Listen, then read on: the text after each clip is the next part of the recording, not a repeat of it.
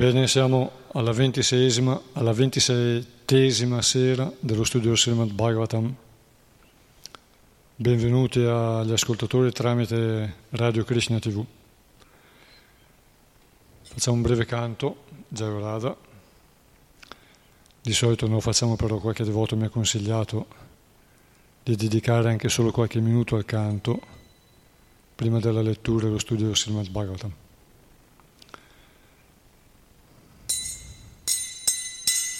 Jayodar.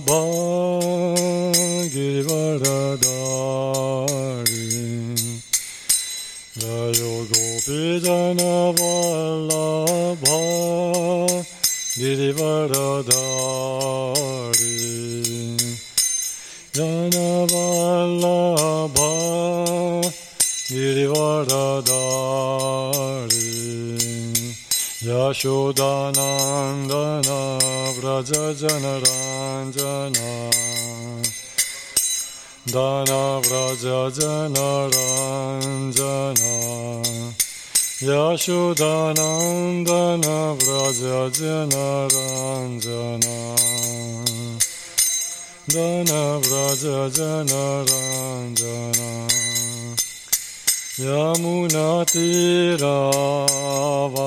यमुनातिरावनचारि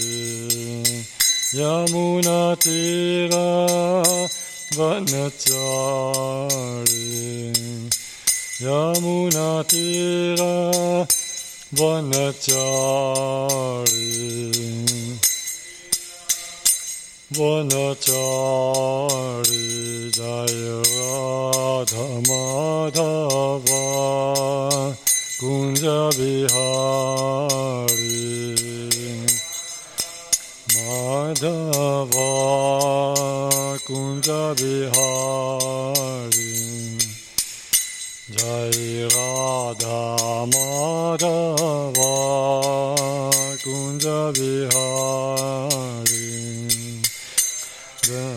Madhava Kunja Bihari Hare Krishna Hare Krishna Krishna Krishna Hare Hare. Hare Rama Hare Rama Rama Rama Hare Hare Hare Krishna, Hare Krishna, Krishna Krishna, Hare Hare, Hare Rama, Hare Rama, Rama Rama, Hare Hare, Hare Krishna, Hare Krishna, Krishna Krishna Hare Hare Hare Rama Hare Rama Rama Rama Hare Hare Hare Krishna Hare Krishna Krishna Krishna Hare Hare Hare Rama Hare Rama Rama Rama Hare Hare. Hare Krishna Hare Krishna Krishna Krishna Hare Hare. Hare Rama Hare Rama Rama Rama Hare Hare Hare Krishna Hare Krishna Krishna Krishna Hare Hare Hare Rama Hare Rama Rama Rama Krishna, Hare Krishna, Krishna Krishna, Hare Hare, Hare Rama, Hare Rama, Rama Rama, Hare Hare, Hare Krishna, Hare Krishna, Krishna Krishna, Hare Hare, Hare Rama, Hare Rama, Rama Rama, Hare Hare. Jayo Prabhupada, Prabhupada, Prabhupada, Srila Prabhupada. Jayo Prabhupada, Jayo Prabhupada. Prabhupada, Srila Prabhupada, Haribon, Haribon, Haribon, Haribon, Haribon, Haribon, Haribon, Gara Haribon. Radha Krishna ki jaya, Radha Prabhupada ki jaya, Grantaraj Srimad Bhagavatam ki jaya. Siamo arrivati al sedicesimo capitolo dello Srimad Bhagavatam intitolato Come Maharaj Parikshit ricevette età di Kali. Facciamo l'invocazione. Om Namo Bhagavate Vasudevaya. Om Namo Bhagavate Vasudevaya. Om Namo Bhagavate Vasudevaya. Om Ajnanatimirandasya Jnananjanashalakaya चक्षुरुन्मिलितं येन तस्मै श्रीगुरवे नमः। नमो विष्णुपादाय, कृष्णपृष्ठाय, भूताले, श्रीमते भक्तिवेदान्तस्वामिनिति नामिने नमस्ते, सरस्वतीदेवे गौरवनि प्रचारिणे निर्विशेषशून्यवादि पाश्चात्यदेशतारिणे जय श्रीकृष्णचैतन्य प्रभु Nityanand Sri Advaita Gadadhara Sivas Adi Gaura Bhaktavrinda Hare Krishna Hare Krishna Krishna Krishna Hare Hare Hare Rama Hare Rama Kripa sindubhyeva cha patitanam pavanebhyo vaishnavebhyo namo namaha. Narayana namaskritya naram chaiva narattamam. Devim Sarasvatim Vyasam Tato Jayamudirayet. Offriamo il nostro rispettoso omaggio al Signore Supremo Narayana, al saggio Narada Rishi, il migliore tra gli uomini, alla Sarasvati, Madre del Sapere, a Vyasadeva, l'autore. Poi che quest'arma di conquista sia enunciata. Rileggiamo dal primo verso fino alla fine, poi ripartiamo a leggere i commenti di Srila Prabhupada da dove eravamo rimasti mercoledì scorso. Sutta Goswami disse, o brahmani eruditi, Maharaj Parikshit cominciò allora a governare il mondo da grande devoto del Signore qual era, seguendo le istruzioni dei migliori tra i brahmana nati due volte Egli governò mostrando tutte quelle grandi qualità che gli esperti astrologi gli avevano predetto al momento della sua nascita.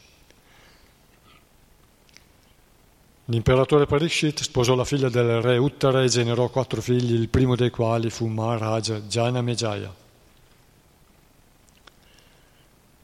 Dopo aver scelto Kripacharya perché lo guidasse come suo maestro spirituale, Maharaja Parikshit compì tre sacrifici del cavallo sulle rive del Gange, ricompensando adeguatamente tutti i partecipanti.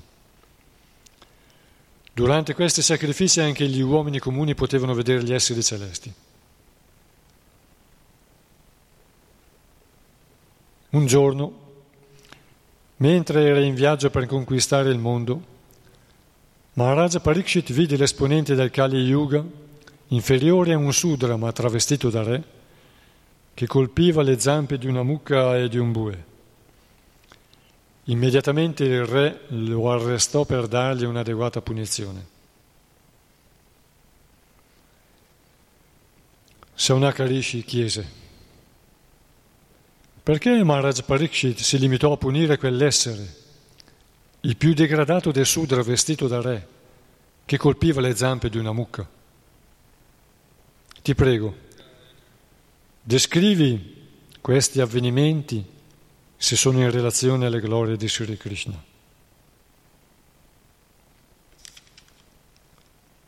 I devoti del Signore hanno l'abitudine di leccare il miele che producono i piedi di loto del Signore a che servono gli argomenti se fanno soltanto sprecare la preziosa vita umana? O Sutta Goswami, tra gli uomini ci sono coloro che desiderano liberarsi dalla morte e ottenere la vita eterna. Per sfuggire alla distruzione essi hanno fatto venire qui il controllore della morte, Yamaraja. Finché Yamaraja, che causa la morte di tutti gli esseri, sarà presente qui, nessuno incontrerà la morte. I grandi saggi hanno invitato il controllore della morte, Yamaraj, che è il rappresentante del Signore. Gli esseri che si trovano nella sua morsa dovrebbero trarre beneficio dal nettare dell'immortalità, ascoltando il racconto dei divertimenti trascendentali del Signore. Gli uomini pigri dall'intelligenza meschina e dalla vita breve passano le notti a dormire e i giorni a compiere attività inutili. Sutta Goswami disse, mentre Maharaja Parikshit risiedeva nella capitale dell'impero Kuru, i sintomi dell'età di Kali cominciarono a infiltrarsi nella giurisdizione del suo Stato. Quando egli ne ricevette la notizia non la trovò affatto piacevole, tuttavia ciò gli dava la possibilità di combattere. Prese dunque l'arco e le frecce e si preparò a combattere il nemico. Maharaja Parikshit si sedette su un carro tirato da cavalli neri. Il suo stendardo portava l'emblema di un leone. Così ornato e circondato da combattenti sul carro, cavalieri, elefanti e soldati di fanteria, Lasciò la capitale per conquistare il mondo in tutte le direzioni. Maharaja Parikshit conquistò tutte le direzioni della terra, Bhadrashva, Ketumala, Bharata, il Kuru settentrionale, Kimpurusha e altre, e impose tributi ai loro rispettivi governanti.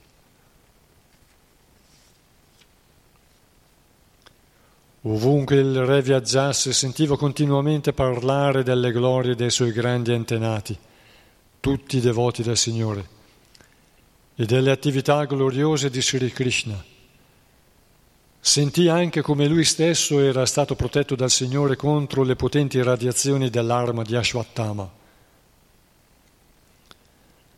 La gente parlava anche del grande affetto tra i discendenti di Vrishni e quelli di Prita dovuto alla grande devozione di questi ultimi per il Signore, Keshava.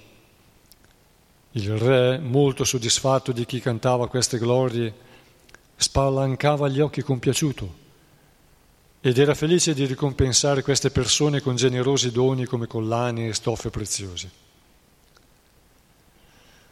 Maharaja Parikshit sentì che Sri Krishna, Vishnu, a cui l'universo intero obbedisce, aveva mostrato la sua misericordia incondizionata ai figli di Pandu, docili alla sua volontà, rendendo loro ogni tipo di servizio e accettando, secondo il loro desiderio, il ruolo di conduttore di carro, di presidente d'assemblea, di messaggero, di amico, di sentinella notturna e altri ancora, obbedendo ai loro ordini come un servitore e offrendo loro i suoi omaggi come farebbe una persona più giovane d'età.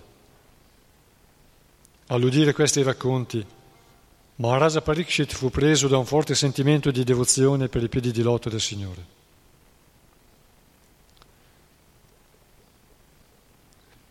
Videro ora quello che accadde mentre Maharaja Parikshit passava i suoi giorni ascoltando le nobili imprese dei suoi antenati ed era assorto in questi pensieri. La personificazione dei principi religiosi, Dharma, vagava sotto forma di bue quando incontrò la terra personificata nella forma di una mucca che sembrava addolorata come una madre che ha perso il figlio. Aveva le lacrime agli occhi il suo corpo aveva perso ogni bellezza. Dharma le rivolse queste parole. Dharma, nella forma di bue, chiese, Signora, non sei in buona salute? Perché sei coperta dall'ombra del dolore? Sembra che il tuo volto sia diventato nero. Soffri di qualche malattia o stai pensando a qualche parente lontano? Ho perso tre zampe e ora mi reggo su una soltanto. Ti lamenti per la mia condizione? O sei in grande ansietà perché d'ora in poi gli infami mangiatori di carne ti sfrutteranno? O sei triste al pensiero che gli esseri celesti siano stati privati della loro parte di offerte sacrificali poiché non si compiono più sacrifici? O sei addolorata perché gli esseri viventi soffrono a causa della siccità e della carestia? Sei rattristata a causa dell'infelicità delle donne e dei bambini abbandonati da persone senza scrupoli? O sei infelice perché la dea dell'erudizione è nelle mani di brahmane che compiono attività contrarie ai principi della religione? O sei dispiaciuta nel vedere che i brahmana si mettono sotto la protezione di governanti che non rispettano la cultura brahminica? A causa dell'influenza delle radicali, i cosiddetti amministratori sono confusi e hanno gettato il disordine negli affari pubblici. Ti lamenti forse per questo disordine? O sei infelice perché il popolo non segue più i principi che regolano il mangiare, il dormire, il bere e i rapporti sessuali e ha la tendenza a svolgere queste attività in qualsiasi momento e in qualsiasi luogo? O Madre Terra, il Signore Supremo Hari è disceso nella persona di Sri Krishna per toglierti il tuo pesante fardello. Tutte le attività che ha compiuto qui sono trascendentali e spianano la strada verso la liberazione.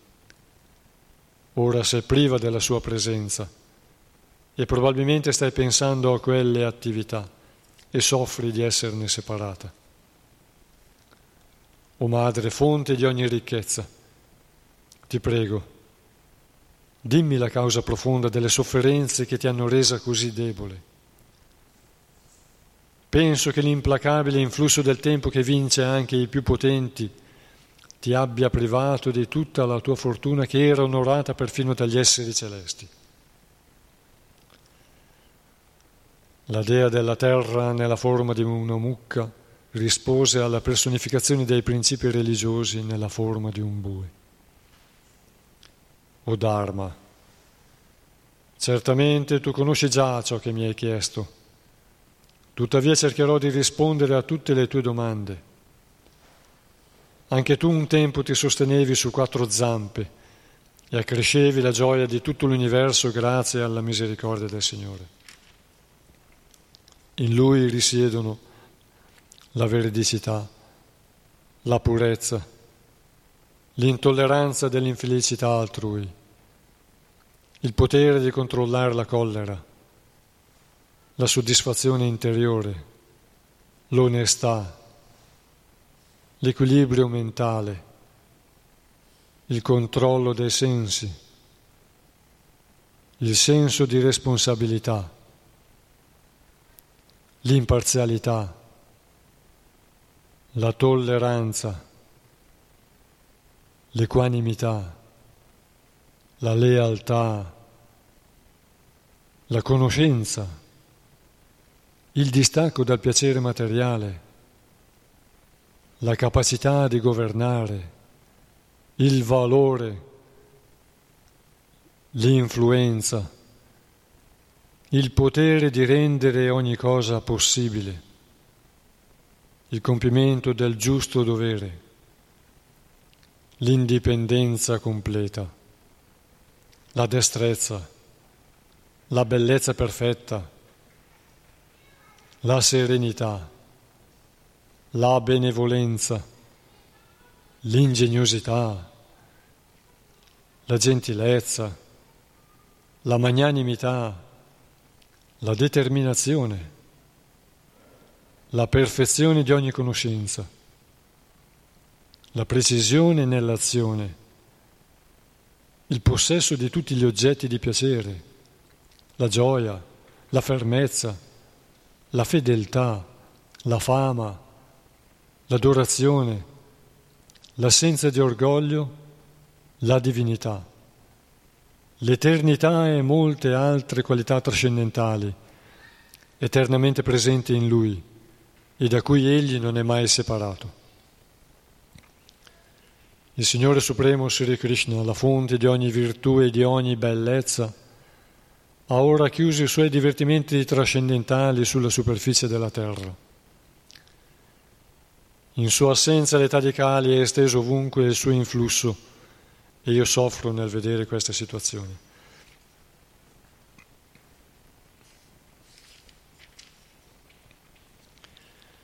Penso a me stessa, ma anche a te, o migliore tra gli esseri celesti, e a tutti gli altri esseri celesti, ai saggi, agli abitanti di Pitriloca, ai devoti del Signore e a tutti gli uomini che vivono nella società umana seguendo il sistema dei Varna e degli Ashrama. Lakshmiji, la dea della fortuna, il cui sguardo benevolo è ricercato da grandi esseri celesti come Brahma, e per la quale molti di loro si abbandonarono al Signore Supremo, lasciò la sua dimora nella foresta di fiori di loto per impegnarsi al servizio dei piedi di loto del Signore. Io fui benedetto con poteri speciali grazie ai quali potei superare la fortuna dei tre sistemi planetari, ricevendo sul mio corpo la meravigliosa impronta dei piedi di loto del Signore, la cui pianta porta il marchio di uno stendardo, di un fulmine, di un bastone per guidare gli elefanti e di un fiore di loto. Ma alla fine, mentre riflettevo sulla mia fortuna, il Signore mi ha lasciata. O religione personificata.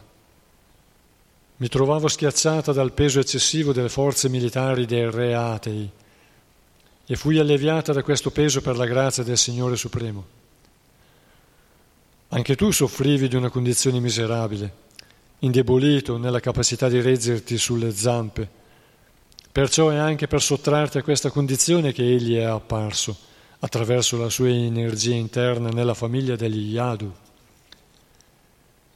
Chi può dunque tollerare il dolore della separazione dal Signore Supremo?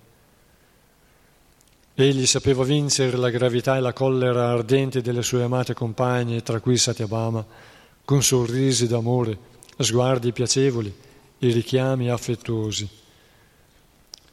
Quando percorreva la superficie del mio corpo, la terra, tutti i fili d'erba si coprivano sontuosamente della polvere sollevata dai suoi piedi di loto e sembravano tanti peli ritti sul mio corpo sotto l'effetto del piacere. Mentre la terra e la religione personificata conversavano così, il santo re Parikshit raggiunse le sponde del fiume Sarasvati che scorre verso est. Così terminano gli insegnamenti di Bhaktivedanta sul sedicesimo capitolo del primo canto del Srimad Bhagavatam intitolato Come Maharaj Parikshit ricevette l'età di Kali. Ora riprendiamo la lettura delle spiegazioni dal, da dove eravamo rimasti mercoledì scorso, quindi dal versi 13, 14 15. I versi dicono, ovunque il re viaggiasse, Sentivo continuamente parlare delle glorie dei suoi grandi antenati, tutti devoti del Signore, e delle attività gloriose di Sri Krishna. Sentì anche come lui stesso era stato protetto dal Signore contro le potenti radiazioni dell'arma di Ashvattama. La gente parlava anche del grande affetto tra i discendenti di Vrishni e quelli di Prita, dovuto alla grande devozione di questi ultimi per il Signore, Keshava. Il re, molto soddisfatto di chi cantava queste glorie, spalancava gli occhi compiaciuto ed era felice di ricompensare queste persone con generosi doni come collane e stoffe preziose. Spiegazione di Sua Divina Grazia, Srila Prabhupada.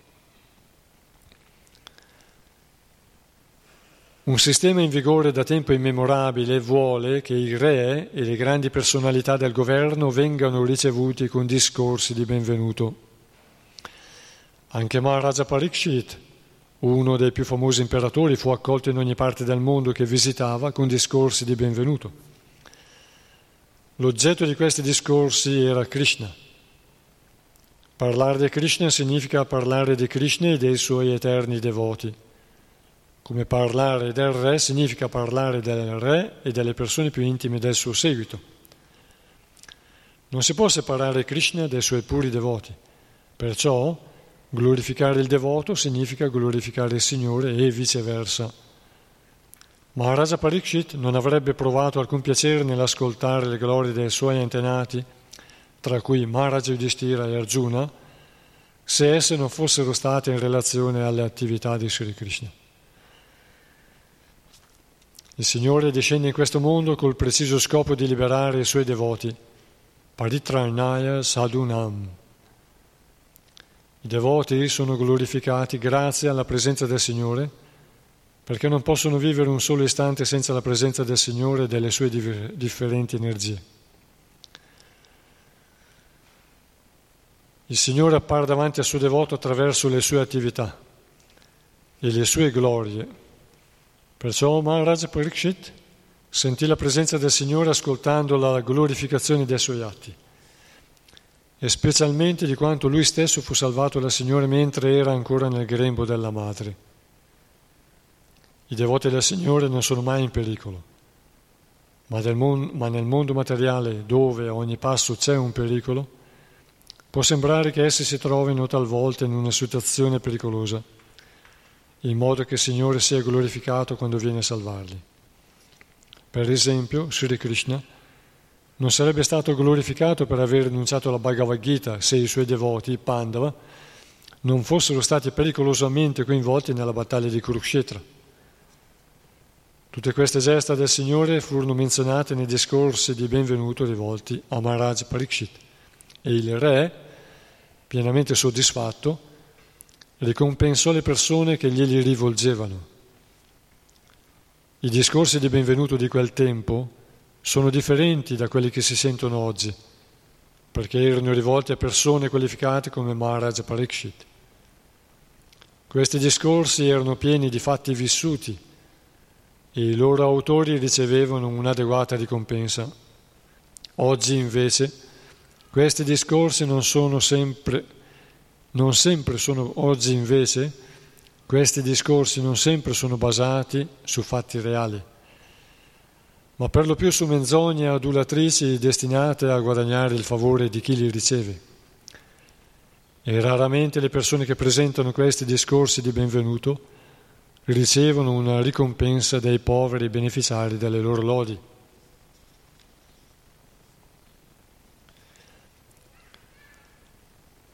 Lo Srimad Bhagavatam è pieno di molte informazioni, moltissime informazioni. E e ci vengono fornite volta a volta nei versi, in tutta la lettura, come tutti veda. Però qui c'è un passaggio molto interessante che dice che il re, molto soddisfatto di chi cantava queste glorie, spalancava gli occhi compiaciuto. Infatti, secondo la, lo studio della fisionomia o della, della gesticolazione e così via. Quando uno spalanca gli occhi incontrando una persona o vedendo una cosa vuol dire che gli fa piacere. E non a caso è stato messo qui da Vyasadeva poiché lui ha tutta la conoscenza. Se pensiamo che Vyasadeva ha scritto lo Srimad Bhagavatam in 18.000 versi per noi, umani, in 100.000 per eh, gli esseri celesti, significa che non è una mente umana, ma che ha una conoscenza che va oltre l'umano, se può scrivere e descrivere cose e sostanze che noi non conosciamo, ma che sono conosciute dagli esseri celesti. Quindi Srila Vyasadeva è l'autore più qualificato per mettere per iscritto la conoscenza vedica all'inizio del Kali Yuga, 5.000 anni fa circa, mentre prima era trasmessa oralmente, perché l'uomo era dotato di più memoria, vita più lunga e tutte le qualità necessarie. Verso 16. Maharaja Parikshit sentì che Sri Krishna, Vishnu, a cui l'universo intero obbedisce, aveva mostrato la sua misericordia incondizionata ai figli di Pandu, docili alla sua volontà, rendendo loro ogni tipo di servizio e accettando, secondo il loro desiderio, il ruolo di conduttore di carro, di presidente d'assemblea, di messaggero, di amico, di sentinella notturna e altri ancora, obbedendo ai loro ordini come un servitore e offrendo loro i suoi omaggi come farebbe una persona più giovane d'età. All'udire questi racconti Maharaja Parikshit fu preso da un forte sentimento di devozione per i piedi di loto del Signore. Spiegazione di Srila Prabhupada. Sri Krishna è tutto per i suoi puri devoti come Pandava, per loro egli era il Signore Supremo, il Maestro spirituale, la divinità degna di adorazione, la guida, il conduttore di carro, l'amico, il servitore, il messaggero e tutto ciò che essi potevano immaginare. È così che il Signore ricambiò i sentimenti dei Pandava. Maharaja Parikshit, pur devoto del Signore, poté apprezzare lo scambio di sentimenti trascendentali tra il Signore e i suoi devoti, tanto che anch'egli si commosse davanti al comportamento del Signore. Semplicemente apprezzando il comportamento del Signore con i suoi puri devoti si può raggiungere la salvezza. Questo comportamento può sembrare quello di un comune essere umano, ma chi lo comprende veramente diventa subito degno di tornare a Dio nella sua dimora originale. I Pandava erano così docili alla volontà del Signore che potevano sacrificare ogni energia per servirlo. E con questa determinazione pura si assicurarono la misericordia del Signore in tutte le forme che potevano desiderare.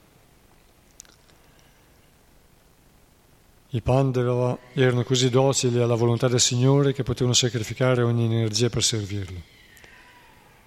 Infatti i Pandava erano molto attaccati a Krishna.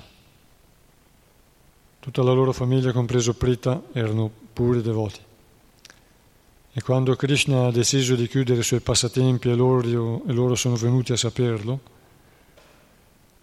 non riuscivano più a stare in questo mondo. Finché c'era Krishna, nonostante le loro difficoltà, le loro tribolazioni innumerevoli che hanno subito, erano tranquilli perché sapevano che c'era Krishna che abbelliva la loro vita. Quando Krishna non c'era più, se n'è andato da, da questo mondo, ha chiuso i suoi passatempi dopo aver compiuto la sua missione, per loro è sparito il sostegno della loro vita. Infatti Krishna è il sostegno della vita dei devoti. Il maestro spirituale, il rappresentante di Krishna, è il sostegno della vita dei discepoli. Il devoto è il sostegno degli altri devoti e così via. Tutto ciò che è collegato a Krishna è il sostegno della vita reale. Quindi, quando Krishna se n'è andato, loro non, non riuscivano più a tollerare la separazione benché, come dice qualche verso precedente dello Srimad Bhagavatam, quando Krishna se ne andò, Arjuna sembrò aver dimenticato tutte le istruzioni del Signore, ma non fu così, dice il verso, perché egli diventò molto interiore e, fece rivivere nella memoria tutte le istruzioni del Signore, con quelle riprese forza per condurre, diciamo, le ultime cose che doveva fare. Quindi misero sul trono il figlio di Abhimanyu, eh, Parikshit, come imperatore, e decisero di lasciare le attività reali si incamminarono verso l'Himalaya, l'abbiamo visto in uno dei versi precedenti. Verso 17. Vi dirò ora quello che accadde mentre Maharaja Parikshit passava i suoi giorni ascoltando le nobili imprese dei suoi antenati ed era assorto in questi pensieri. Verso 18. La personificazione dei principi religiosi Dharma vagava sotto forma di bue, quando incontrò la terra personificata nella forma di una mucca, che sembrava addolorata come una madre che ha perso il figlio. Aveva le lacrime agli occhi il suo corpo aveva perso ogni bellezza. Dharma le rivolse queste, pre- queste parole. Spiegazione. Il bue è il simbolo dei principi morali e la mucca rappresenta la terra. Quando il bue e la mucca sono felici significa che tutta la gente del mondo è felice. La ragione è che il bue aiuta a produrre cereali col suo lavoro nei campi e la mucca fornisce il latte un vero e proprio miracolo di valori nutritivi. Perciò la società umana mantiene con molta cura questi due importanti animali in modo che possano pascolare ovunque tranquillamente. Ma oggi, nell'età di Cali, i buoi e le mucche vengono macellati e mangiati da uomini che ignorano completamente la cultura brahminica. Sarebbe sufficiente diffondere la cultura brahminica che rappresenta la perfezione più alta di ogni cultura per assicurare la protezione del bue e della mucca a beneficio della società umana.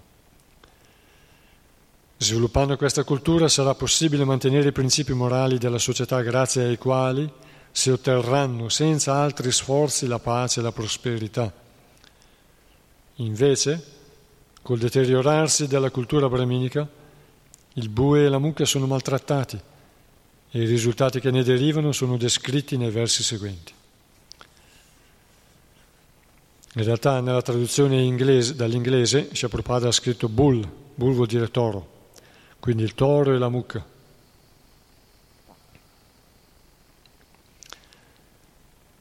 Il toro e la mucca. Infatti al toro, eh,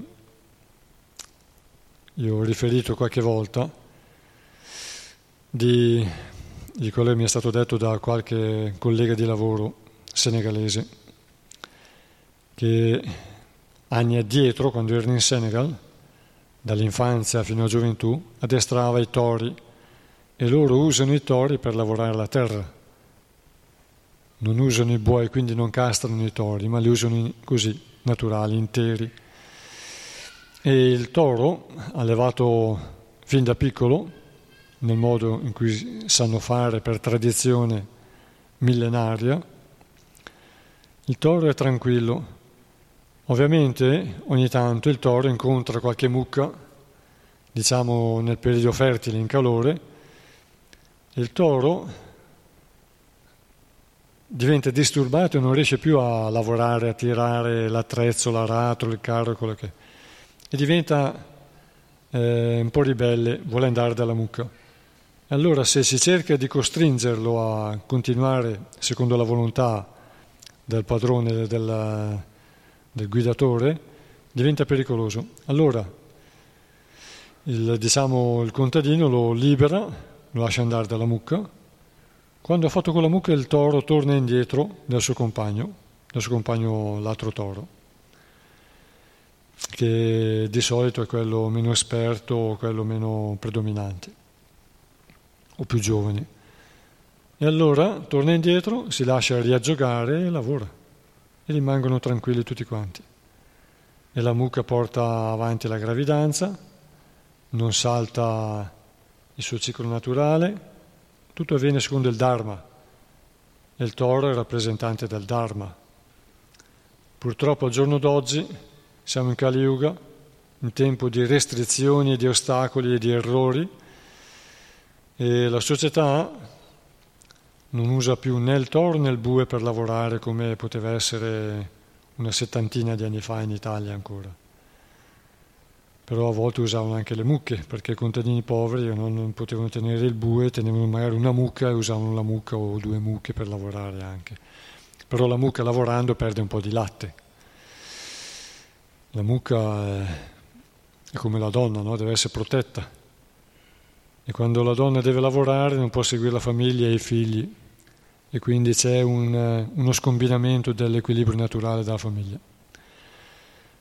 La donna può lavorare, ma purtroppo oggi è costretta a lavorare, non può seguire i figli, oppure non può fare figli. Quindi non c'è il Dharma nella società.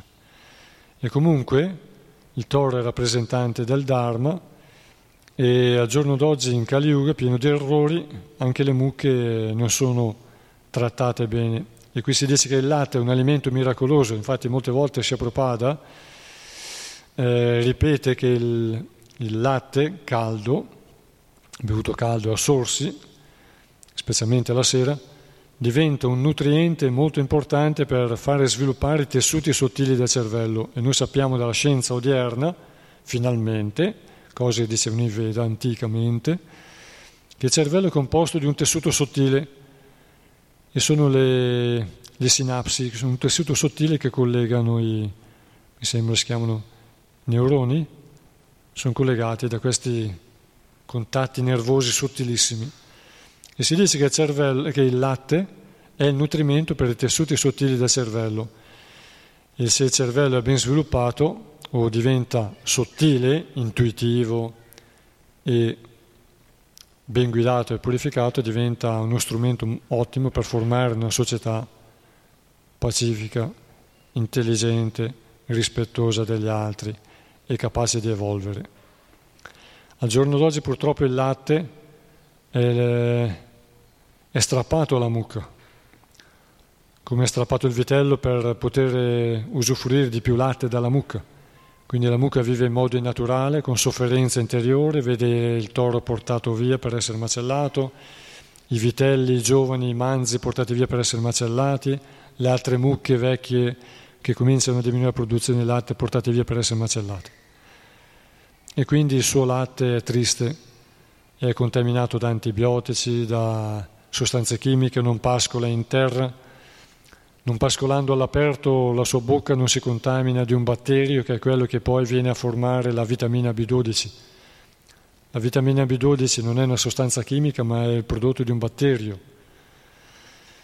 E se la mucca mangia sempre nella stalla, anche il suo latte non è più ricco di vitamina B12, ma devono metterla con le punture, con gli integratori vari.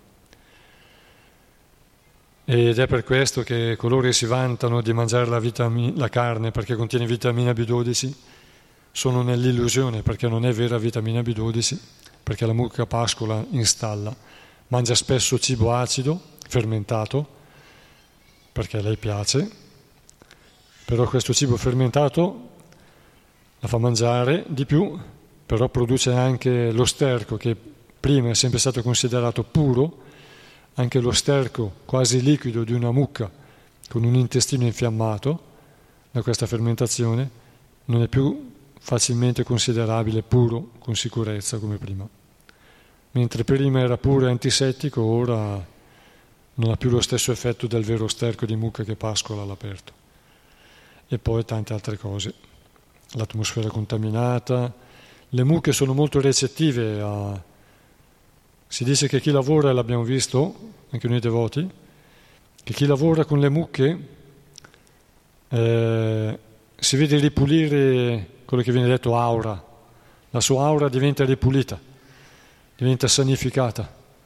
L'ambiente, lo sterco, l'urina della mucca, la stalla, quindi, è già un ambiente che fa bene a chi lo respira e così via. Non è puzzolente come lo sterco di altri animali ma è un odore buono, è solo questione di abituarsi e di, di imparare a gustare le cose naturali. Una volta quelli che erano abituati lo respiravano a pieni polmoni e dicevano ah che buono. Al giorno d'oggi la gente di città pensa che è uguale allo sterco della, dei cani, dei gatti e degli altri animali. ma non è così. Ha perso la conoscenza e l'abitudine alle cose naturali. E quindi il latte di oggi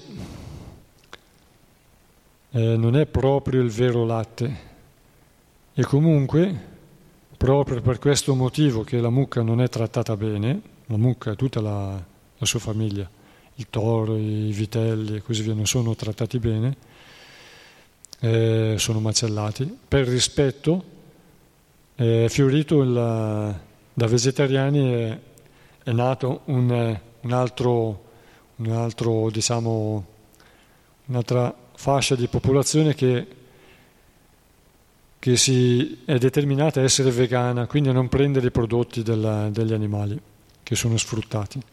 Ovviamente c'è un modo di, di, prendere i prodotti degli animali senza sfruttarli, come fanno i devoti di Krishna. Anche qui a Villa Vrindavana abbiamo le mucche e sono trattate bene, il vitello non è separato anzitempo dalle mucche, dalla madre e così via. Il latte è veramente buono. Io stesso che sono intollerante al lattosio, del latte che che bevevo prima fuori e che magari qualche volta mi capita di prendere qualche prodotto, prodotto qualche latticino, mi infiamma subito l'intestino. Mentre ho bevuto il latte delle, delle mucche di Villa Vrindavana e non ho avuto nessun effetto. Comunque lo prendo non regolarmente perché ho l'intestino molto sensibile ancora.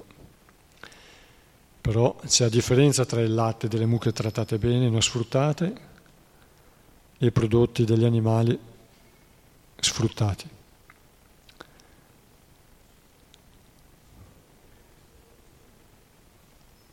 C'è il microfono a Bimano.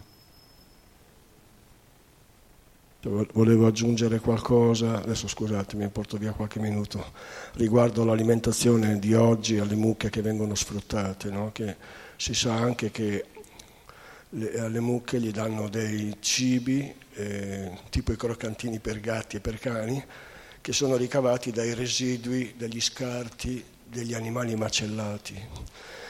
E questo va contro natura perché leggevamo un libro degli Hare Krishna, Il cibo per la pace, non mi ricordo qual era, che parlava la differenza fra il corpo di un essere eh, vegetariano e di un carnivoro, no? gli intestini molto più lunghi, gli erbivori mentre invece i carnivori hanno l'intestino più corto perché essendo la carne piena di tossine, di sostanze tossiche, la devono espellere in fretta, altrimenti viene, vengono assorbite anche le tossine, le sostanze tossiche. Se agli animali erbivori danno da mangiare cibi a base di carne, poi eh, viene fuori la malattia della mucca pazza, che hanno tutti questi tumori, eccetera, no? anche i maiali. Insomma, pare che a molti animali gli diano dei cibi a base di carne, con i residui del, della carne e quello è dannosissimo anche per chi si nutre di carne, tra l'altro. Chi mangia carne rischia... Ecco, quindi le mucche, se mangiano queste sostanze, poi si può immaginare che, tipo, che qualità di latte possono produrre, poi con tutte le sofferenze che vivono, basta, chiuso, chiuso il discorso. Vai. Grazie Abimane. Ora passiamo al, continuiamo al verso 19. Dharma, Dharma nella forma di, bu, di bue disse, chiese, Signora, non sei in buona salute? Perché sei coperta dall'ombra del dolore? Sembra che il tuo volto sia diventato nero. Soffri di qualche malattia o stai pensando a qualche parente lontano? Spiegazione di Shri Prabhupada. Tutta la popolazione in questa età di Kali è sempre piena di ansietà tutti soffrono di qualche disturbo. Basta guardare i loro volti per capire il loro stato interiore. Tutti sentono la mancanza dei parenti lontani da casa. Una delle caratteristiche dell'età di Kali è che nessuna famiglia ha la benedizione di poter stare unita. Per guadagnarsi da vivere il padre vive lontano dal figlio, la moglie lontano dal marito e così via. Ci sono sofferenze dovute a malattie, alla separazione dai propri cari e all'ansia di mantenere lo statu quo. Questi sono solo alcuni dei principali motivi che rendono sempre infelice la gente di questa età. Infatti, succede che le famiglie stanno separate oppure hanno perso il gusto di stare insieme perché ci sono altre occupazioni, altri svaghi che impegnano il cervello e, e uno praticamente passa il suo tempo e non si accorge nemmeno di chi gli sta accanto, a volte anche in due, marito e moglie. Uno guarda un telefonino e l'altro guarda l'altro, uno parla, l'altro non ha il tempo di ascoltare, o i figli, invece di stare con i genitori, si ritirano subito nel loro... E così non si apprezza la compagnia e il tempo passa e porta via. Magari poi si accorgono della compagnia e della mancanza di qualcuno quando non c'è più. E manca saggezza, ma poi manca anche l'esempio, perché una volta si trovavano, l'abbiamo provato anche noi devoti, no? Alla sera in inverno a Gokula, i devoti dell'agricoltura si trovavano davanti al camino o alla stufa e chiacchieravano. E si arrivava all'ora di andare a letto chiacchierando e raccontando, sempre cose nuove. E una volta lo facevano nelle famiglie, davanti al camino o alla stufa, e si riunivano, c'era lo zio, il nonno, il vicino, i nonni, i padri, e i ragazzi ascoltavano, oppure i giovani, i ragazzi ascoltavano quelli più grandi, quelli grandi erano stati ragazzi e quindi a quel, tempo, a quel punto della, della loro eterno più adulti e quindi potevano raccontare anche loro, avevano, non potevano, avevano cose da raccontare anche loro. No? E quindi si entrava in un giro e si mantenevano le tradizioni. Col passare del tempo, per motivi economici, ci si è dovuti spostare, emigrare, eh, magari anche solo di 50 o 100 chilometri sposarsi e allontanarsi e quindi ci si vede più raramente e si è perso questo gusto qui. E tutto il più rimane nella famiglia, se qualcuno ha figli oppure anche tra, nella coppia. Però se ci sono figli, i figli diventano grandi, a volte si spostano, rimangono da soli anzi- i genitori, poi uno viene a mancare e si soffre di solitudine. Infatti o stai pensando a qualche parente lontano? È un motivo di sofferenza, no? E quindi le cose belle sono nel calore umano e quindi l'associazione, la compagnia e così via. Sono valori che non sono pareggiabili dalla televisione o da altre cose, perché lì è un mondo in cui vive ognuno per sé. E poi quando si rende conto che non c'era più chi gli dava quel sostegno accanto magari senza essere troppo presente, allora poi ci si accorge che la vita non è fatta dei piaceri eh, astratti della fantasia, del, del sognare a occhi aperti, o seguire le storie di altri, non le proprie o di quelli che ci sono vicini. Lo svago è un'ottima cosa, però bisogna ricordarsi sempre di quelli che abbiamo vicino. Verso 20. Ho perso tre zampe e ora mi reggo su una soltanto. Ti lamenti per la mia condizione? O sei in grande ansietà perché d'ora in poi gli infami mangiatori di carne ti sfrutteranno? O sei triste al pensiero che gli esseri celesti siano stati privati della loro parte di offerte sacrificali, poiché non si compiono più sacrifici? o sei addolorata perché gli esseri viventi soffrono a causa della siccità e della carestia. Spiegazione Prabhupada. Col progredire, col progredire dell'età di Kali, quattro cose in particolare diminuiranno gradualmente. La durata della vita, la misericordia, la memoria e la, e la moralità, i principi religiosi. Poiché i principi della religione, Dharma, andranno persi per i tre quarti, il bue che li simboleggia si regge su una zampa sola. Quando i tre quarti della popolazione mondiale diventa irreligiosa, si crea una situazione di inferno per gli animali. Nell'età di Kali, le civiltà atee formeranno innumerevoli gruppi pseudo-religiosi che sfideranno Dio, la persona suprema, in modo più o meno aperto. Così gli uomini senza fede renderanno il mondo inabitabile per le persone moralmente sane. Esistono differenti livelli di esseri umani, classificati secondo la loro fede in Dio, la persona suprema. Gli uomini dalla fede più perfetta sono i Vaishnava e i Brahmana, seguono gli Kshatriya, quindi i Vaishya, i Sudra, i Mlecha, gli Yavana e infine i Chandala. La degradazione dei sentimenti umani comincia dai Mlecha e la vita dei Chandala rappresenta il massimo della degradazione umana.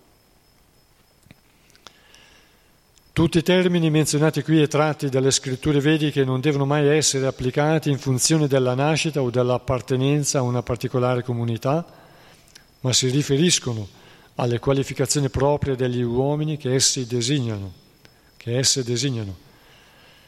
Non è questione di proclamarsi di questo o quel gruppo solo per avervi preso nascita.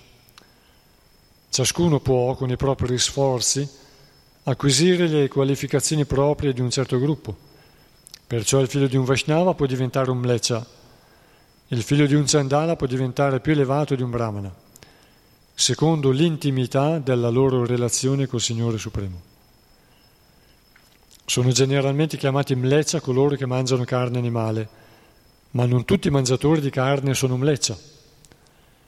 Coloro che consumano la carne seguendo le regole della scrittura non possono essere chiamati Mlecha, al contrario di coloro che la mangiano senza restrizione.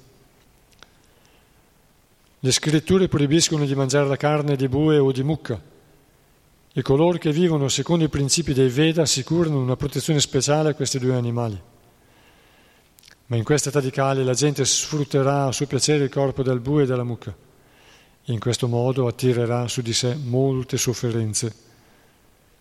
La gente di questa età non celebrerà nessun sacrificio. I Meleccia non saranno molto interessati a compiere sacrifici che sono invece essenziali per coloro che si impegnano nella ricerca del piacere dei sensi. La Bhagavad Gita 3, 14, 15 e 16 raccomanda fortemente il compimento di sacrifici.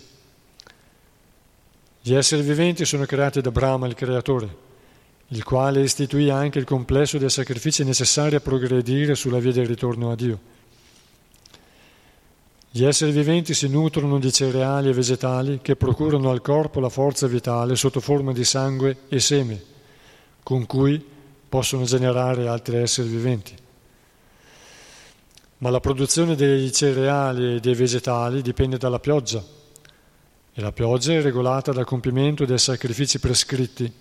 Questi sacrifici sono diretti dai riti dei Veda, cioè il Sama, lo Yajus, il Rig e la Tarva. La Manusmriti raccomanda di offrire sacrifici sull'altare del fuoco per soddisfare il Dio del Sole, che raccoglierà dal mare l'acqua necessaria per formare le nuvole da cui cadrà la pioggia. Con una caduta sufficiente di pioggia, la terra produrrà cereali sufficienti per gli uomini e gli animali e tutti avranno energia per progredire nelle loro attività. I Mleccia invece Progettano la costruzione di mattatoi per uccidere i buoi e le mucche e anche altri animali. Pensano di ottenere la prosperità aumentando il numero delle fabbriche e vivendo di carne senza preoccuparsi di compiere sacrifici e produrre cereali. Ma devono sapere che anche l'allevamento degli animali richiede la produzione di erba e cereali, senza i quali le bestie non possono sopravvivere. E per avere erba per gli animali hanno bisogno di pioggia sufficiente Perciò, in definitiva, dipendono dalla misericordia degli esseri celesti come il Dio del Sole, Indra e Chandra, che essi dovranno soddisfare col compimento di sacrifici. Questo mondo materiale è una specie di prigione, come abbiamo spiegato più volte, e gli esseri celesti, servitori del Signore, devono vegliare affinché l'ordine vi sia mantenuto. Gli esseri celesti desiderano vedere le anime ribelli, che vogliono vivere in, vi- in modo empio, volgersi gradualmente verso la potenza suprema del Signore. A questo fine le scritture raccomandano l'offerta di sacrifici. I materialisti vogliono lavorare duramente e godere dei frutti del loro lavoro nella forma di piacere dei sensi. Perciò ogni passo commettono ogni genere di peccati. Invece, coloro che sono coscientemente impegnati nel servizio di devozione al Signore trascendono ogni atto peccaminoso o virtuoso. Le loro attività sono libere dalla contaminazione delle tre influenze della natura materiale. I devoti dunque non hanno bisogno di compiere i sacrifici prescritti perché la loro vita stessa è un simbolo di sacrificio. Ma le persone che si impegnano in attività interessate per il piacere dei sensi devono compiere i sacrifici prescritti.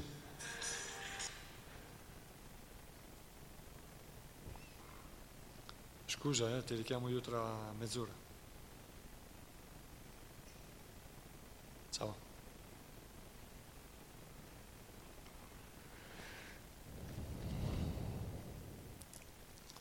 Ma le persone che si impegnano in attività interessate per il piacere dei sensi devono compiere i sacrifici prescritti, perché per loro questo è l'unico modo di liberarsi dalla reazione dei peccati commessi. Infatti il sacrificio è il mezzo per annullare questi peccati. Gli esseri celesti sono soddisfatti quando si compiono questi sacrifici come i guardiani di una prigione sono contenti quando i prigionieri si trasformano in cittadini obbedienti.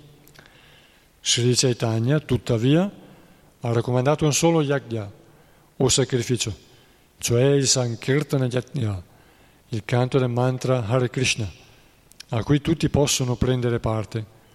Sia i devoti sia i lavoratori interessati possono trarre benefici dal compimento del Sankirtana Yajna. Infatti, eh, I sacrifici, durante il sacrificio vengono immolati degli animali. Il sacrificio viene compiuto dai brahmana qualificati, sia nella conoscenza materiale, sia nella conoscenza spirituale e che si adeguavano alle pratiche spirituali, quindi avevano forza spirituale. Quindi l'animale immolato da loro in un periodo particolare del mese non in qualsiasi giorno a caso e non in luoghi a caso, come oggi prendono un animale, lo tirano in un posto, lo trascinano in un posto e lo ammazzano, senza nessuna preghiera, o come fanno alcune religioni con una, con una piccola frase, che vuol dire tipo in nome di Dio, no? Eh, anche quello è diciamo, un collegamento a, a Dio e si spera che l'animale immolato raggiunga il paradiso, no? altrimenti aspetta l'uccisore dopo la morte per infliggere sofferenze, con corna aguzze come acciaio, come ferro, con unghie taglienti come ferro, con zanne taglienti come acciaio, per vendicarsi e quindi l'inferno, lo aspetta l'inferno.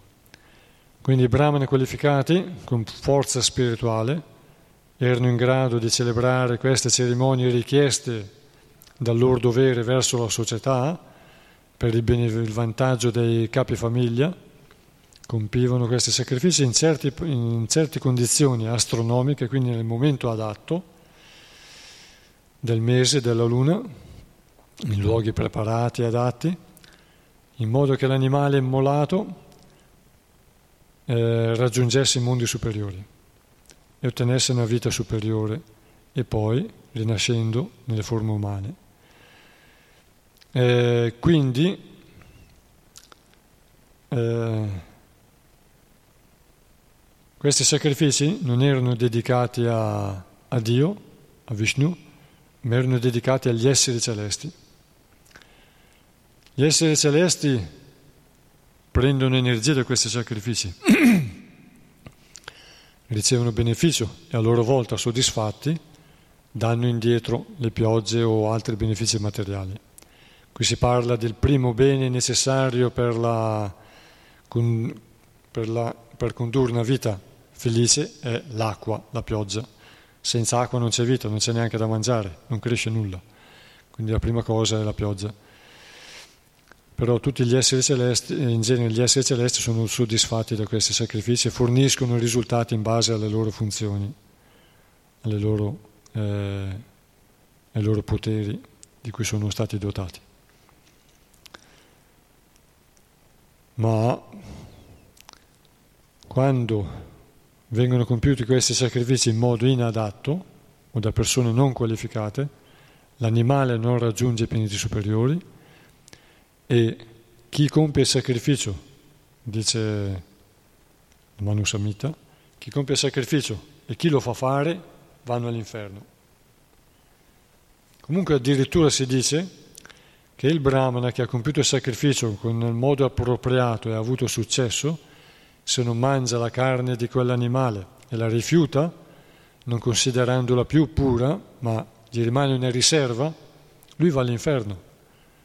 Perché vuol dire che lui non lo sa. In realtà lui non ha fede che quell'animale ha raggiunto i mondi superiori. Quindi va all'inferno.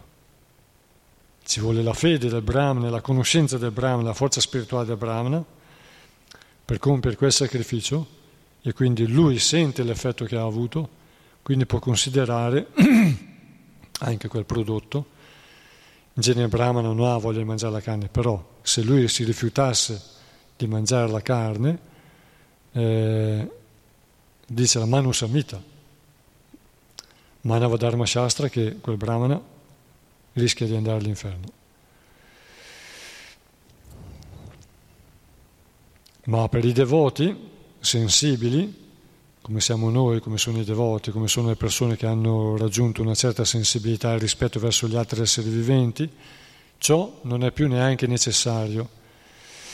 Per soddisfare il Signore il sacrificio, dice Krishna anche nella, nello Srimad Bhagavatam, verso la fine, dice che il sacrificio per lui è la devozione, l'amore per lui.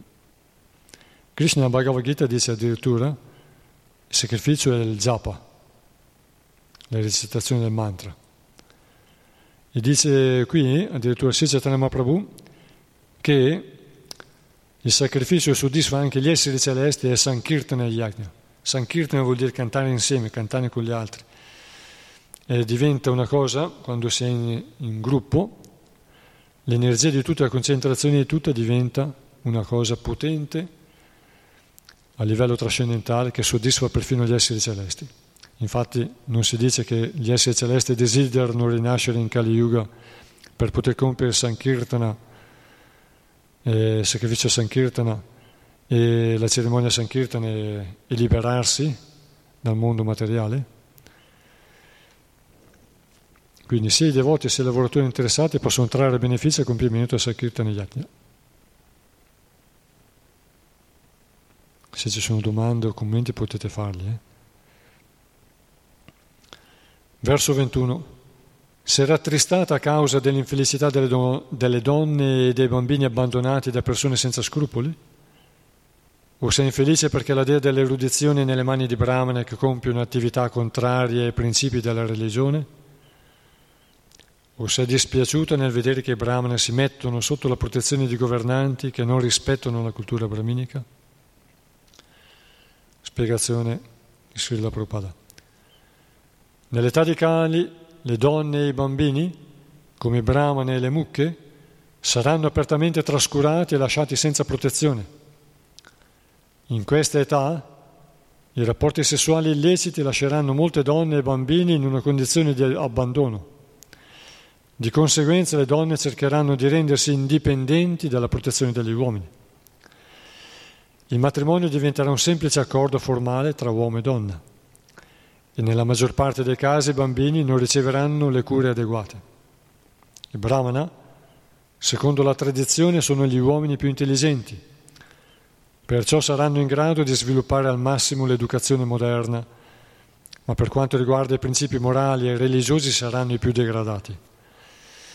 Non si può insegnare agli altri e avere noi stessi un cattivo comportamento, ma nell'età di Cali queste due cose andranno di pari passo. La classe dirigente rinnegherà le regole della saggezza vedica e preferirà governare uno Stato secolare e i cosiddetti brahmani eruditi si venderanno, questi dirigenti senza scrupoli. Si vedranno anche filosofi, scrittori e autori di libri sui principi religiosi accettare alti posti di governo Ciò va contro tutti i codici morali degli Shastra, dove è spiegato che i brahmana non devono mai accettare simili servizi. Ma in questa età essi non solo accetteranno di svolgere tali servizi, ma lo faranno anche per i, più, per i posti più modesti, Queste sono alcune caratteristiche dell'età di Kali che minacciano il generale benessere della società umana.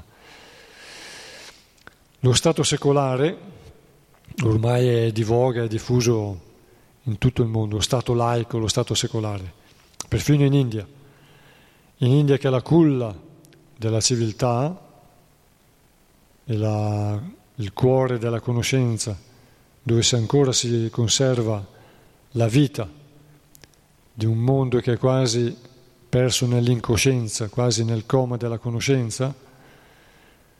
Nella, in India si conserva il cuore, la vita, si conserva lì, ormai anche lì ridotto, la vita nel senso della conoscenza, la saggezza vedica è rimasta conservata e tramandata, mentre in tutto il mondo, dove prima migliaia di anni fa era diffusa la cultura vedica, è stata soppiantata da soppiantato, è stata spazzata via da altre civiltà che hanno invaso e hanno cancellato le tradizioni antiche che si riallacciavano alla cultura vedica o da altre religioni. Eh, in India ancora si conserva, ma anche lì predomina o cerca di prevalere lo stato secolare. Sappiamo che l'India è divisa in in 20 stati, no? 20-21 stati, più o meno come le regioni d'Italia. E, e una parentesi, se noi guardiamo l'India, a nord, da est a ovest, c'è una catena montuosa come l'Italia, che ha le Alpi. Il fiume principale scorre da ovest, dai monti, e scende a est, al mare, come il Gange. Eppure è una penisola c'è una pianura centrale come anche là, lungo il Gange, e c'è una penisola, e l'India è una penisola come l'Italia. E allora lì lo Stato secolare cerca di soppiantare le tradizioni della cultura vedica, le rigetta, le rifiuta. E, in questo sono coinvolte varie vari attori, comunismo, ateismo l'Islam, cristiani o quelli che hanno perso, sono ancora hindu ma hanno perso la cultura. E quindi si cerca di, di emulare l'Occidente e di lasciare le loro bellissime tradizioni. Le tradizioni non solo, solo nel vestito, perché una donna con sari sta molto bene e poi ci sono vari modi, varie fogge di mettere i sari, come anche il doti. Per praticità il doti per lavorare non è molto adatto, però è un bell'abito e si può mettere anche quello come sari in varie fogge molto eleganti. E quindi lo Stato secolare sta soppiantando le tradizioni antiche, le famiglie si sfasciano e tutto quanto. E infatti qui dice il matrimonio diventerà un semplice accordo formale tra uomo e donna. Un uomo e una donna si conoscono e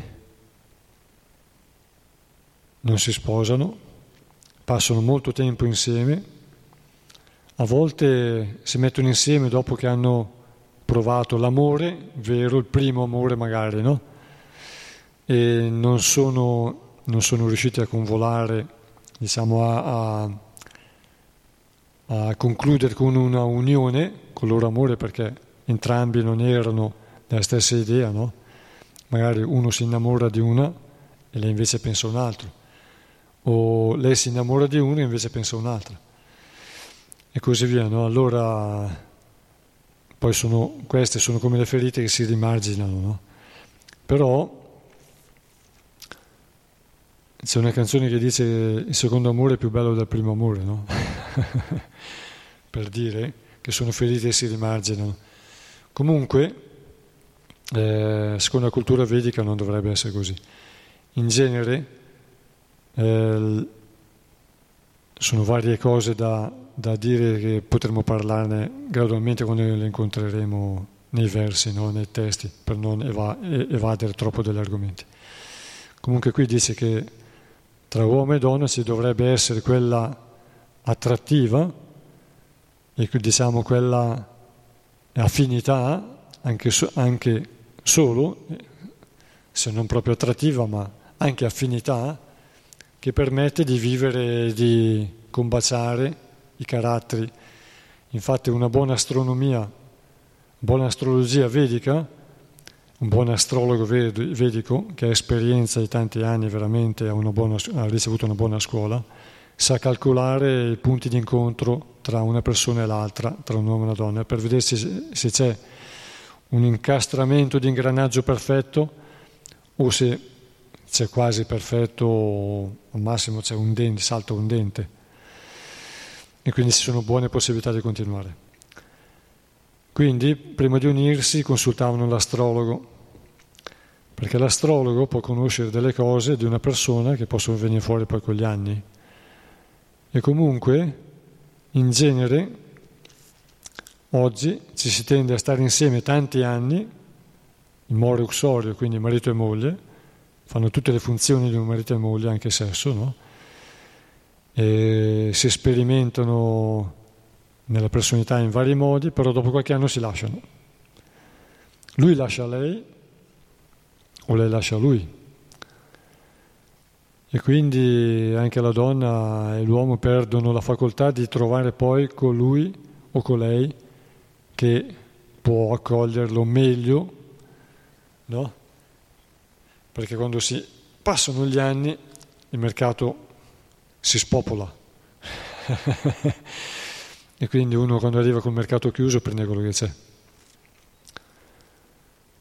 Quindi non è saggio questo fatto di di passare da una coppia all'altra. A volte si sposano presto, ma poi si accorgono che non era, che non era lui o lei.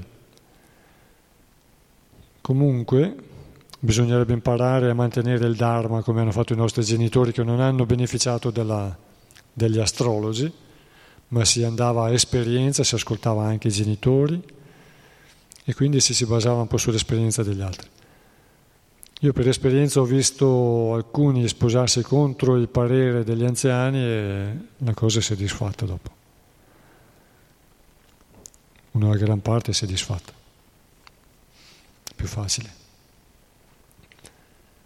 E quindi le donne vengono lasciate a volte anche con i bambini e devono allevarli da soli.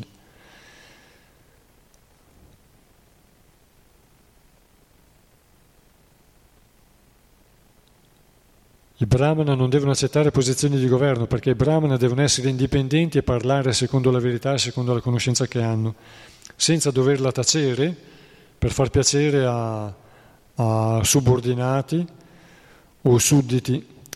Perché se un brahmana ha bisogno dei voti, ovviamente non parlerà la verità, perché se dice la verità perde i voti, a meno che sia in realtà uno kshatriya quindi riesce a infocare la popolazione e diventare, come si dice oggi, populista su dei valori reali. Populisti sono coloro, sono tacciati populismo, coloro che dicono delle cose che piacciono al popolo, no? In realtà sono cose buone se, sono, se piacciono al popolo e il popolo ha veramente quei bisogni. Altre volte, per soddisfare il popolo, bisogna fare delle cose che non sono buone. E quindi il brahmana non dovrebbe accettare posizioni di governo perché deve continuamente fare compromessi. Invece il brahmana deve dire la verità secondo la conoscenza reale e guidare gli kshatriya. Gli kshatriya devono ascoltare il brahmana per condurre una società verso l'elevazione, altrimenti si prende una parte delle reazioni peccaminose dei sudditi e anche lui alla fine si carica di un karma per le prossime vite, una prossima vita miserabile verso 22. A causa dell'influenza dell'età di Cali, i cosiddetti amministratori sono confusi.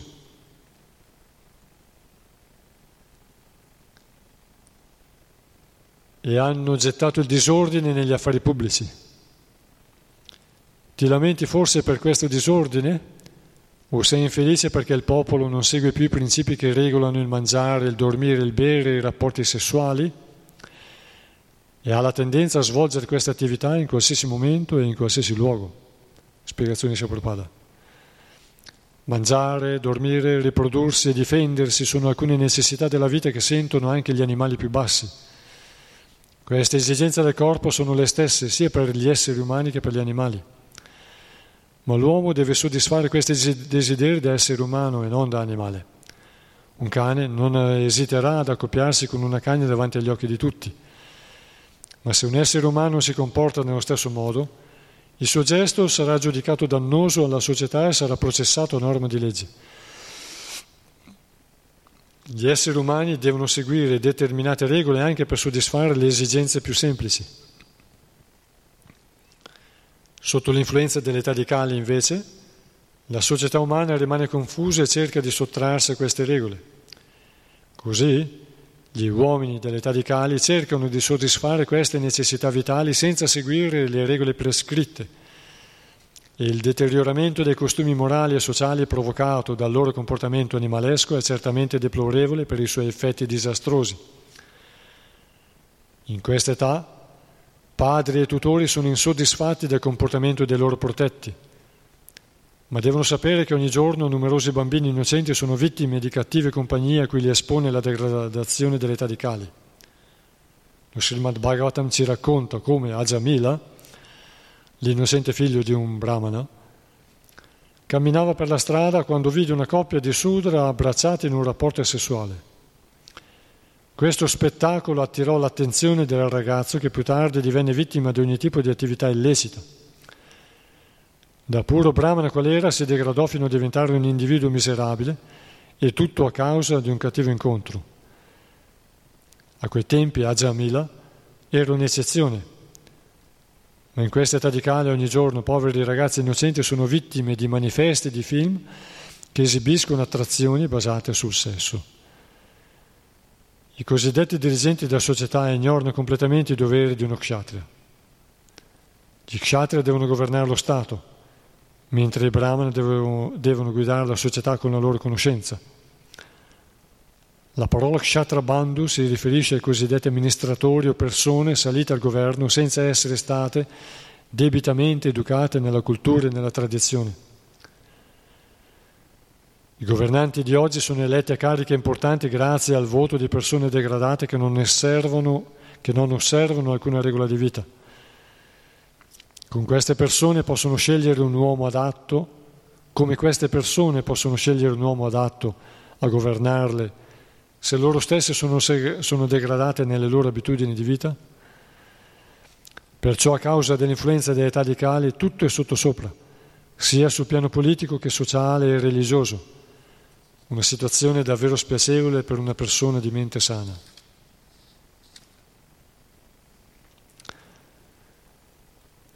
Eh, qui dice che la popolazione in genere o sei infelice perché il popolo non segue più i principi che regolano il mangiare, il dormire, il bere, i rapporti sessuali, ha la tendenza a svolgere queste attività in qualsiasi momento e in qualsiasi luogo, Infatti, eh,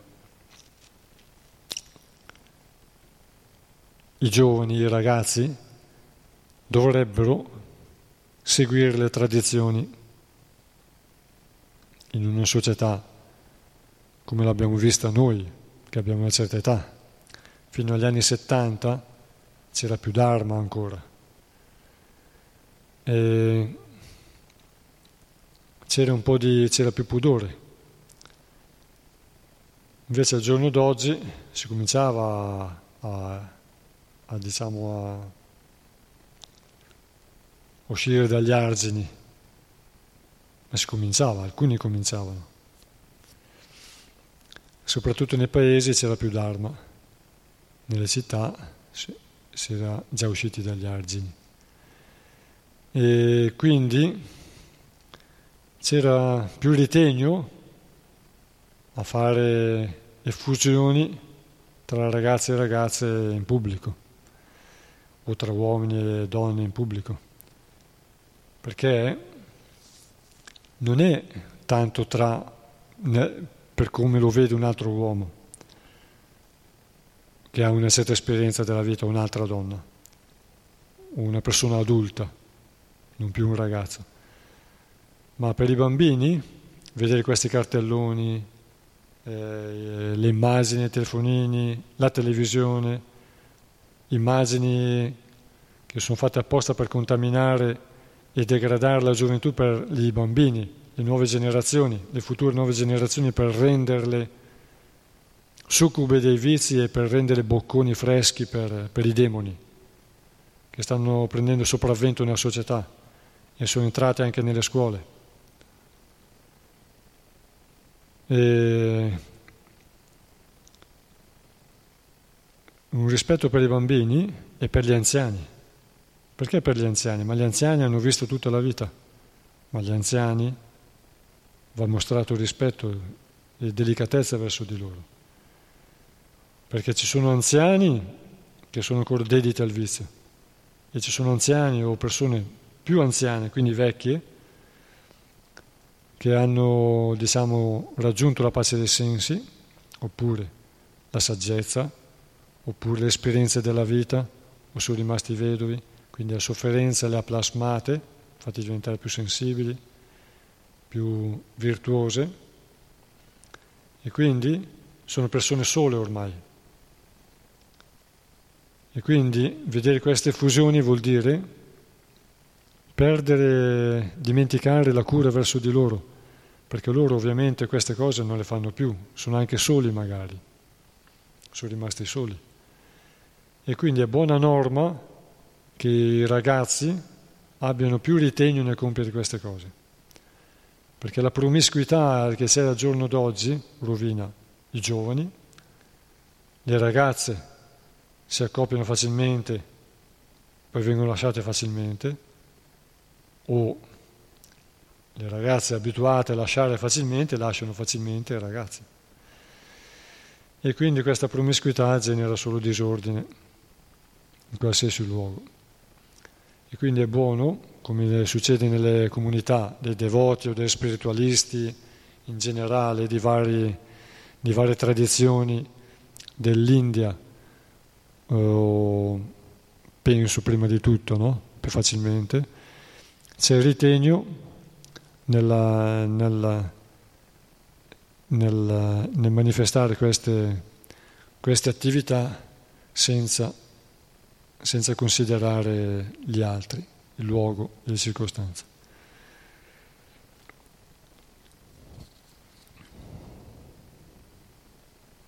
Verso 23. Quindi è buona norma tornare un po' indietro per andare avanti bene, ritornare nelle misure. Verso 23. O Madre Terra, il Signore Supremo Hari è disceso nella persona di Sri Krishna per toglierti il tuo pesante fardello. Tutte le attività che ha compiuto qui sono trascendentali e spianano la strada verso la liberazione. Ora sei privo della sua presenza e probabilmente stai, stai pensando a quelle attività e soffri di esserne separata. Spiegazione di Shia Prabhupada. Le attività del Signore si svolgono su un piano che include la liberazione, ma procurano un piacere più grande di quello del nirvana, la liberazione stessa. Secondo Srila Jiva Goswami Vishwanath Chakravarti Thakur, le parole nirvana vilambitani, usate in questo verso, minimizzano il valore della liberazione. Chi vuole raggiungere il nirvana o la liberazione deve sottoporsi a risi di austerità, tapasya, ma il Signore è così misericordioso che scende in questo mondo per alleggerire il fardello della terra e semplicemente ricordando le sue attività possiamo trovare un piacere che supera quello che si deriva dal nirvana e possiamo raggiungere la dimora trascendentale del Signore per stare, per stare in sua compagnia, eternamente impegnati nel suo felice servizio d'amore. E quindi, come eh, prima si parlava della, dello yagya per questa era, e lo yagya per questa era è Sankirtana, il canto e l'ascolto. E anche questo della lettura del Srimad Bhagavatam è uno sacrificio, uno yagya molto potente. Può rendere soddisfatti tutti gli esseri celesti e il maestro spirituale, è Krishna. E quindi in questo modo si può attirare molte benedizioni. Lo dicono i primi versi dello Srimad Bhagavatam. Questo testo è fonte di ogni benedizione. E quindi anche qui dice che tutte le attività che ha compiuto qui il Signore sono trascendentali e spianano la strada verso la liberazione.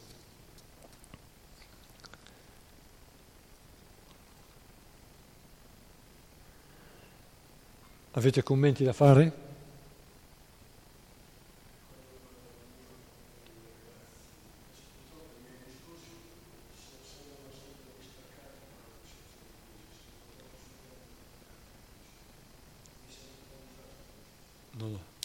Cioè, quando prima parlavi dei giovani, della società di oggi come confusa, senza una guida spirituale, senza un, una strada da seguire, praticamente la gente vive un po' alla cieca, no? La società di oggi è basata sull'apparenza, sull'apparire esteriore, quindi ognuno, quando parlavi dei giovani ingenui che vengono rovinati da questa pubblicità della televisione, dei giornali, dei cartelloni, no? il fatto è che ognuno di noi, almeno io pensavo a me stesso quando ero giovane, ma ancora c'è in me questa tendenza, non vuole sfigurare davanti agli altri, non vuole fare brutta figura, non vuole essere giudicato come uno che vale meno dei propri coetanei. Un giovane di 15 anni, 18 anni, trova una ragazza e anche lei è la stessa cosa per gli uomini e per le donne, giovani, ma per tutti in generale. Quindi quando un giovane va con una ragazza non vuole fare brutta figura quindi si impegna nella sua testa materialistica di fare certe cose per non essere deriso da lei o dagli amici, capisci? Magari ha sentimenti buoni verso questa ragazza, ma deve dimostrare che lui è così perché gli amici che frequenta lo giudicano se segue quello standard, quel livello. La ragazza non vuole farsi vedere che vale da meno delle altre, perché altrimenti... E così ognuno fa qualcosa che magari non vorrebbe fare o si trova in situazioni, coinvolto in situazioni ha, in cui non avrebbe voluto trovarci, sì. capisci cosa voglio dire?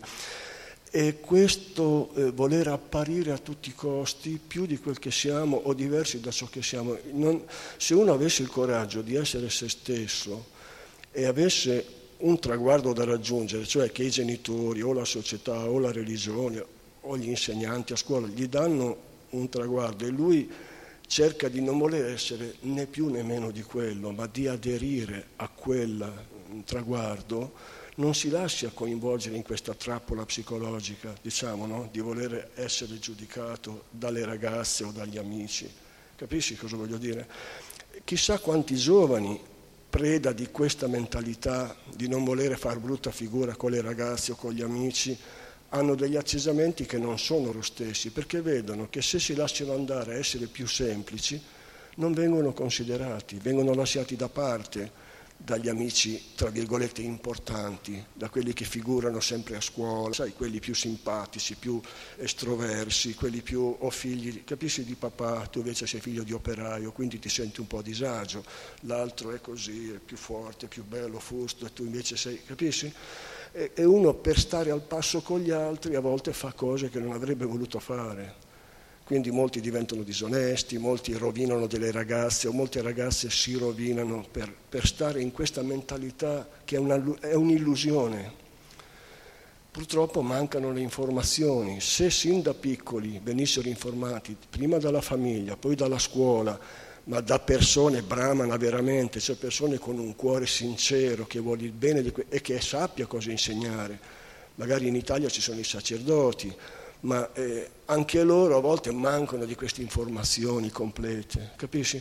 Però se ci fosse questa sincerità, milioni di giovani o migliaia o quello che è non si troverebbero coinvolti in situazioni in cui dopo anni si trovano depressi, tristi, perché delusi da come sono andate le cose, capisci? E dicono ma la vita è così. Se ci fosse stata più onestà da parte di tutti, e prima viene dai genitori, da chi ci insegna, capisci? Ma da ognuno di noi alla fine tante sofferenze non ci sarebbero. Sti giorni stanno parlando dei bambini in Thailandia caduti nella grotta che li hanno salvati, grazie a Dio una volta ogni 10.000 c'è una bella notizia, no? 10.000 brutte e una bella, perché va a finire bene. E sto pensando a come tutto il mondo è stato coinvolto da questa situazione, va bene, mi è piaciuta, Però dimentichiamo tutti quei migliaia di bambini che ogni giorno muoiono in Africa, in Sud America, in, in Asia, per mancanza di cibo, per mancanza di medicine e nessuno se ne ricorda. Cioè io stesso, capisci, non faccio nulla per contribuire.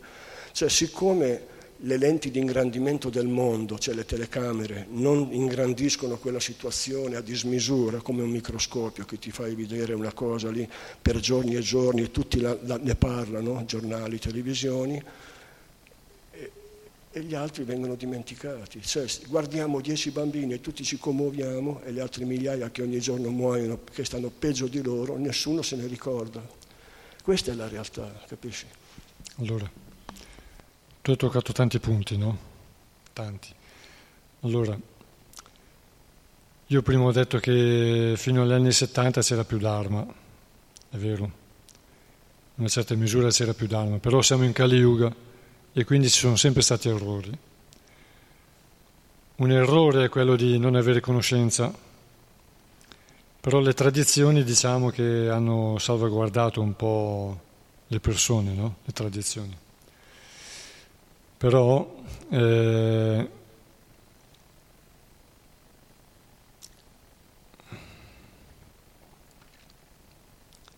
quando a volte è successo che, come la storia di, di Kunti, no?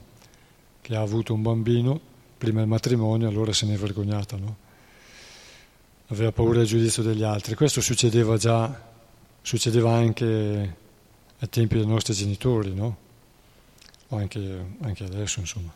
Però adesso c'è meno di questo, di questo risentono meglio, meno di questi giudizi degli altri. Però eh, anche in quei tempi lì si facevano molti sbagli. Quello di eh, ostacolare le unioni in una coppia che si amava, no? e quindi di ostacolarle oppure di fargli rimandare il matrimonio a lungo. In questo modo succedevano queste cose qui, che qualche volta magari nasceva un bambino, insomma gli errori sono sempre stati, siamo in Caliuga. Ma eh, per quanto riguarda il giorno d'oggi, tu appunto questi, hai parlato di questi ragazzi, cioè anche noi siamo stati ragazzi, abbiamo visto quelli che erano più ganzi, più volevano essere quelli, avevano la capacità, la più lingua di, di emergere ragazzi e ragazze rispetto agli altri. Questo è una spinta alla deviazione, perché manca chi tutela le tradizioni, manca l'esempio, perché in realtà i giovani sono attratti, anche gli uomini, sono attratti dalle persone di valore. Krishna dice nel Bhagavad Gita, dice anche nel Bhagavatam, che qualunque persona di valore traccia un esempio, dà un esempio, la, la gente segue la sua traccia, quindi lo emula. Se lui è onesto, leale, eh, eh, eroico, virtuoso, generoso, misericordioso, dà l'esempio, con i suoi grandi atti, gli atti, atti umani, allora la gente è attratta e diventa, cerca di emularlo e allora nella società fioriscono le buone qualità. Purtroppo si è, raggiunti, si è giunti alla, alle emancipazioni, cosiddette emancipazioni, in cui i ragazzi possono mandare col paese i genitori e i genitori non hanno nemmeno conoscenza, ma magari hanno ancora dei buoni principi, però i ragazzi li mandano col paese e pensano di fare bene per sé e non lo fanno. A loro volta questi ragazzi diventano un brutto esempio per gli altri e altri che hanno virtù, un ragazzo e una ragazza che si amano e hanno virtù in sé, pensano che devono fare le cose che fanno gli altri. In realtà alcuni si salvano e riescono a mantenere la propria personalità e la propria indipendenza, perché manca l'insegnamento dei valori della vita, di cose pure, quindi l'amore puro, che non ha bisogno per forza del sesso, e, e cose rare, no? delle cose rare da ricercare. Invece gli asini sono quelli che ragliano più forte e coprono la voce degli altri. Allora si vede che gli asini e le asine sono, dimostrano apertamente l'invidia, il bullismo, la strafottenza e si sa che i demoni, gli uomini, attratti, gli uomini in passione sono attratti dai demoni. La passione comincia già, comincia già presto, specialmente oggi, in questi ultimi anni, questi ultimi decenni. E anche i bambini, i ragazzi, ce l'hai la fidanzata e rovinano l'infanzia di un ragazzo. Il ragazzo non ci pensa nemmeno, pensa deve emulare attraverso le immagini esterne artificiali oppure attraverso questi discorsi inutili di, adulti che non hanno conoscenza o che perdono l'occasione di tacere perché non sanno cosa dire e buttano fuori stupidaggini. E quindi qui bisogna tornare al Dharma. Lo Srimad Bhagavatam è la guida del Dharma, il Mahabharata, la, il Manusamhita, i Dharma Shastra e così via. Abbiamo questa fortuna. Noi siamo devoti e anche tramite questi strumenti moderni come la radio possiamo diffondere questa conoscenza e queste tradizioni, che è meglio cercare i veri valori che sono inerenti al Dharma perché quelli danno valore all'uomo, anche se costano sacrificio, ma quello rendono le, fanno uscire le qualità superiori, perché anche i devoti non hanno una vita semplice tante volte, l'abbiamo visto nel Pandava, ma il fatto di stare sotto questo fuoco materiale tante volte fa emergere delle capacità e delle forze che non hanno gli uomini comuni. Anche se non si vedono esteriormente, i Pandava avevano delle qualità superiori, come Draupadi e altri. E... Ho saltato qualche cosa? Ma ne hai, dati, ne hai toccati tanti di punti tu.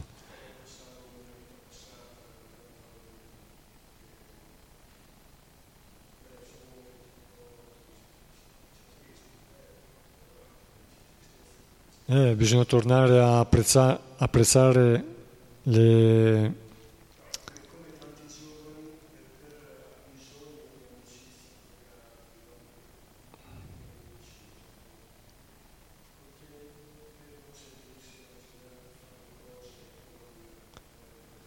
Perché gli asini hanno un raglio che è più forte di quello degli altri animali. Il raglio di un asino può coprire anche quello di una mucca. Io non ho esperienza, sembra la tromba di un camion, di un, camion a rimorchio. Ma noi diciamo gli asini non animali, non hanno colpa gli asini. Gli asini subiscono diciamo, la loro natura come tutti noi, no? Io parlo degli asini a livello, a livello umano, che cominciano a ragliare presto e coprono le buone qualità degli altri. E gli uomini in passione seguono le qualità dei demoni quindi l'invidia, la strafotenza, il bullismo, invece quelle sono quelle qualità che dovrebbero essere messe a tacere da chi ha l'autorità di farlo. Jai, grazie per essere venuti e aver partecipato. Grantaraj Srimad Bhagavatam Ki Jaya, Srila Prabhupada Ki Jaya, Om Parangurave Namaha.